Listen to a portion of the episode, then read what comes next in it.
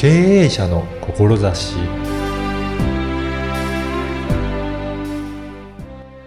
こんにちは小ラボの岡田です。企業にとって現金は血液とも言われますが現金の把握はとても大切です。タイムリーな会計情報はとても重要ですね。まずはインタビューをお聞きください。本日は緑会計事務所税理士の広松俊弘さんにお話を伺いたいと思います。広松さんよろしくお願いいたします。はい、よろしくお願いします。広松さん、あの、はい会計事務所ということで、やっぱり税理士さんということで、はい会計とかそういったことをやられてるんですかね。そうですね。あの、まあ、普通の一般的な巷にいる、あの、開業税理士と同じ、あの、スタイルでやらせていただいてます。はい。はい。で、あのー今、オフィスに、はいあのー来させていただいてるんですけど、はい。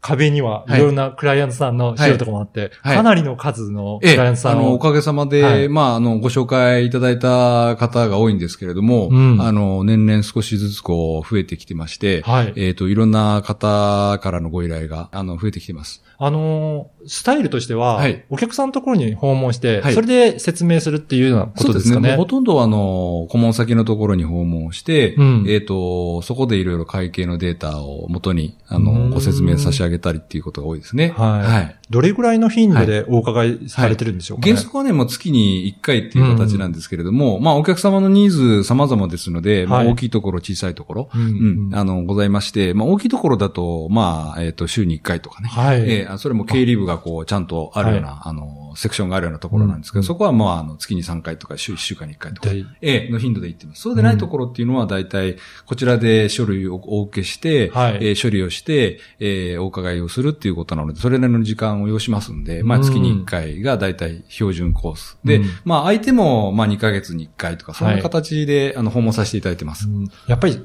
月1回ぐらい最低でも、そうですね数値はチェックした方がいいっていうことですね。そうですね。やっぱりあの、これは定期点検と同じですので、うんうんきちんとやっぱり数字を追いかけてって、まあその時々にしかこうアドバイスができないようなこともありますんで、はいすべ、てあの、進行した後に、はいい、やー、こんなことね、やっておけばよかったね、なんていうふうにはならないような形で、そうですよね。はいはい、やっぱり心が会けてます。会計の数字だと、はい。あの、出た結果をええ。集計して、それで見る、過去のものを見るものが、まあ、メインだと思うので、ええ。そうすると、あまり時間経ってしまうと、そうですね。もうだいぶ前のことええになっちゃうのもうあの、で、え。え、もうあの、本当に気の抜けたビールみたいになっちゃうんですよね。ええ、もうそう、できれば本当にあのーあれですよね、株価のチャートみたいな形できちっとこう、あの、画面にね、お客さんごとにあの、表示されて、あのー画面がこうあって、それを見ながらこうね、あの、数字を説明できればいいんですけど、リアルタイムでリアルタイムでね、動くよね。あ、利益がこう動いてるわ、みたいな。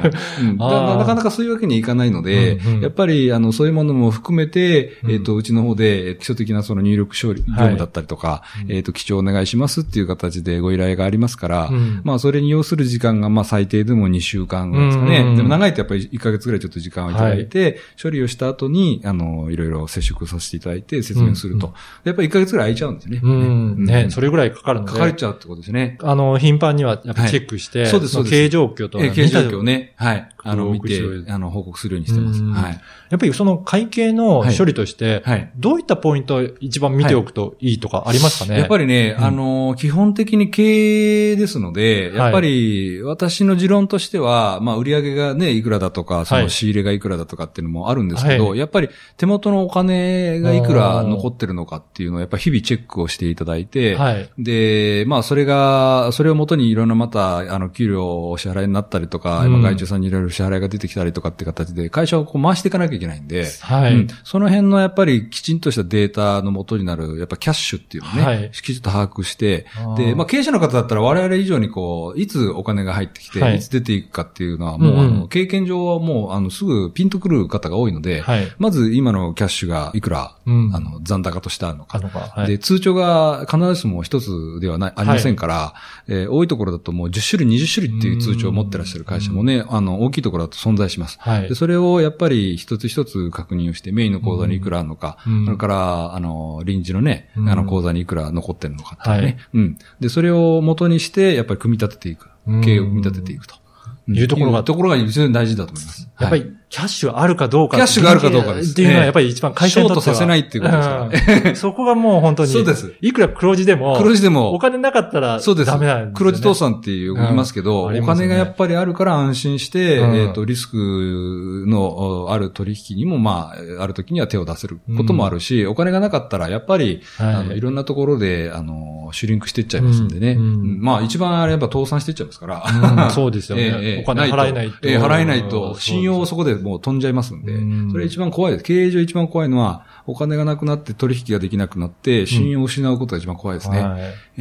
だからいくら黒字だと思っても、ええ。ちゃんといつお金が入って出ていくのかっていう、こっちの方が重要になっていくっていう。ことなんですね。で、それをタイムリーに本来は、こちらも報告したいんですけれども、はい。やっぱり、えっと、お通帳を管理しているのがご自身だったりとか、まあ、あの、奥さんだったりとかしますんで、その辺はきちっと、あの、チェック、日々チェックしていただいて、うん。で、我々がお手伝いするのは、まあ、基本的に小さい、あの、会社の経営者の方なんかの場合は、はい。やっぱり申告がメインになってくることが多いんで、はい。税金の対策をこうしてほしいとか、申告に、あの、耐える数字を作ってほしいとか、うん。いうようなことでご依頼がありますから、それとはまた、その経営、日々の経営とはちょっと違う、系統が違うよっていうことを、あの、ご説明してます。そうですね。年一回のそのええ、申告とはええ。別に、ちょっと別に、切り口をこう書い書い。てもらって、日々チェック、自分でチェックできるように。はい。うん。うんそれに、あの、会計のデータがそれに伴って、えーうん。いれば、その、なおベストなんですけど、うん。ちょっと我々が預かる仕事ってのは少しこう、時間が経過してから、はい。ということになっちゃうんで、うん。そこのところのギャップはご自身で埋めてくださいねっていうようなことは言ってます。やっぱりそこの会計のデータを見ながら、はい。今後どういうふうな方針で会社を進めていくのか、そうですね。こっちにもうちょっと力を入れてもいいのか、ええ。そうですれとも今は待った方がいいのかとか、そうです、そうです。そういう判断材料になって判断材料に。にもなると思います。あの、うん。いろんな、あの、多角的な事業をやられてる方もいらっしゃいますし、はい。うんと、まあ、こういう時代ですから、やっぱりあれこれ手を出して、うん。あの、やり散らかすよりは、うん。あの、ある部門にこう、集中して、こう、選択と集中っていうんですかね、集中してやった方がいいよっていう局面も多々ありますんで、うん。特にまあ、本業があって、飲食店もと副業でやられてますっていうお客様も結構いらっしゃるんですけど、はい。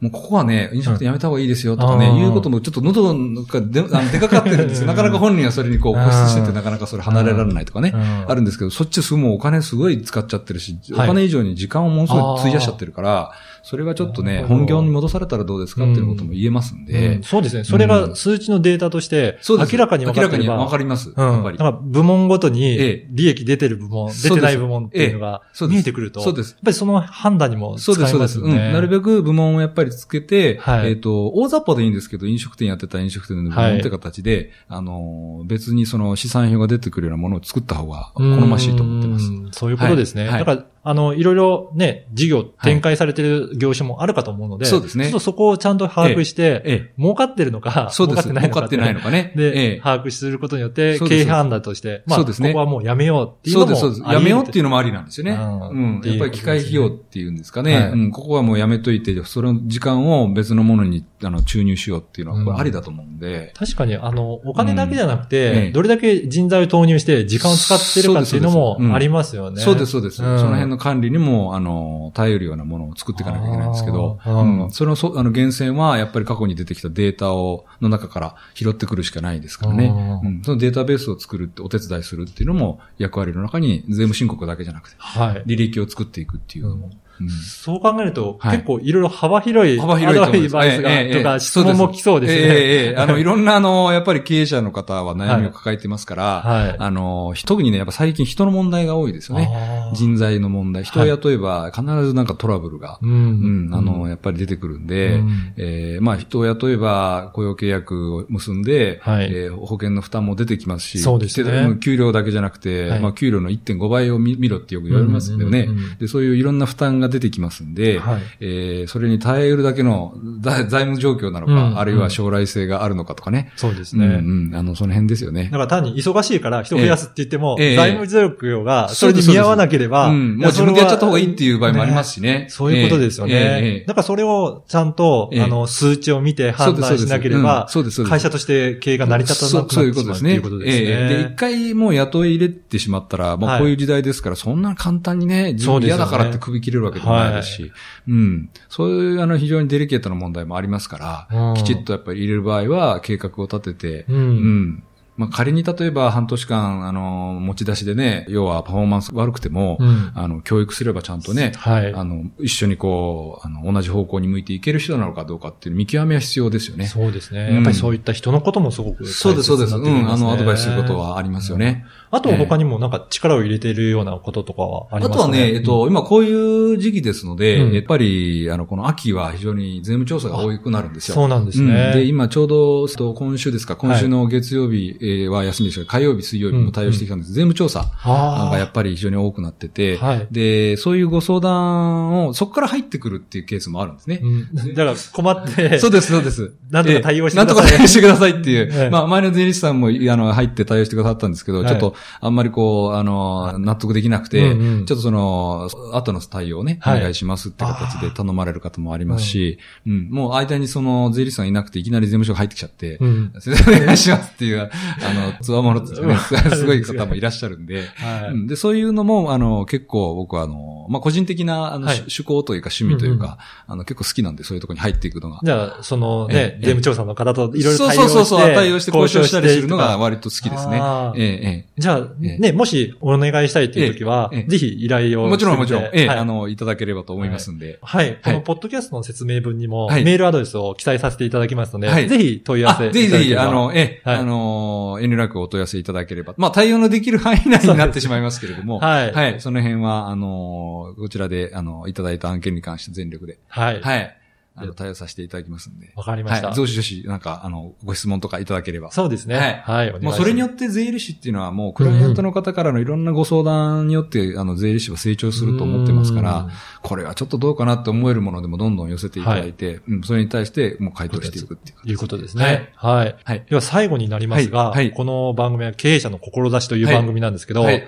あの、広松さんにとって、はい。はいあの、志、どういったことを大切にして、はい、この税理士の業務をやられてるか、ちょっとお聞かせいただけますか？そうですね。えっと、まあ、あの、我々の仕事はですね、基本的に自分自身が、えっと、まあ、税理士の中には自分がこう表舞台に立っちゃう人もいるんですよね。目指したがりる人っていうんですかね、こう、自分が表に立ってこう、派手にこう振る舞う人もいるんですけど、はい、基本的にも黒子の役だと思ってますから、裏方に回って、えっと、演ずるのは、その経営者の方が舞台で演じていただいて、はい、で、それをこう、非常にこう、こう、あの、裏から支える裏方の仕事だなっていうふうに思ってますんで、もう裏方に徹して、経営者がやっぱり一番こう、望むものは何かっていうのをやっぱりこう支えていくっていう、はい、寄り添いながら支えていくっていう仕事だと思ってますから、うん、そこがやっぱり一番の、あの、心がけてるところですね。はい。ええわかりました、はい、本日はどうもありがとうございました。こちらこそありがとうございま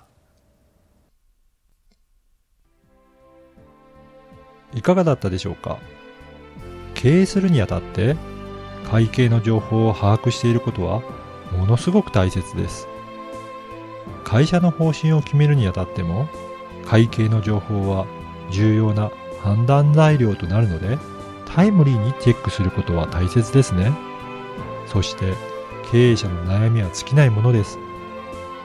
広松さんは会計だけではなく人に関することも会計の立場から考えアドバイスされている様子がよく伝わりました。税務調査が入った際には、戦ってくれる税理士さんだと感じました。経営者にしてみると、税務署から指摘されるとなかなか言い返せませんよね。しっかり経営者の立場に立って対応していただけるのは心強いです。広松さんにご相談したいという方は、ポッドキャストの説明文にあるメールアドレスからお問い合わせしてみてください。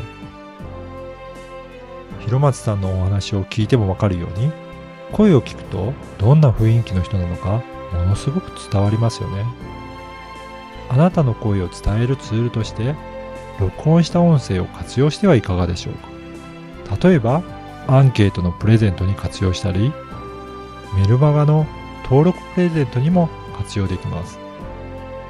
音声メディアの活用方法のご相談や収録も受け付けています。ご興味ある方は、声ラボホームページからお問い合わせください。あなたの思いを声で届けてみてはいかがでしょうか。ではまた次回。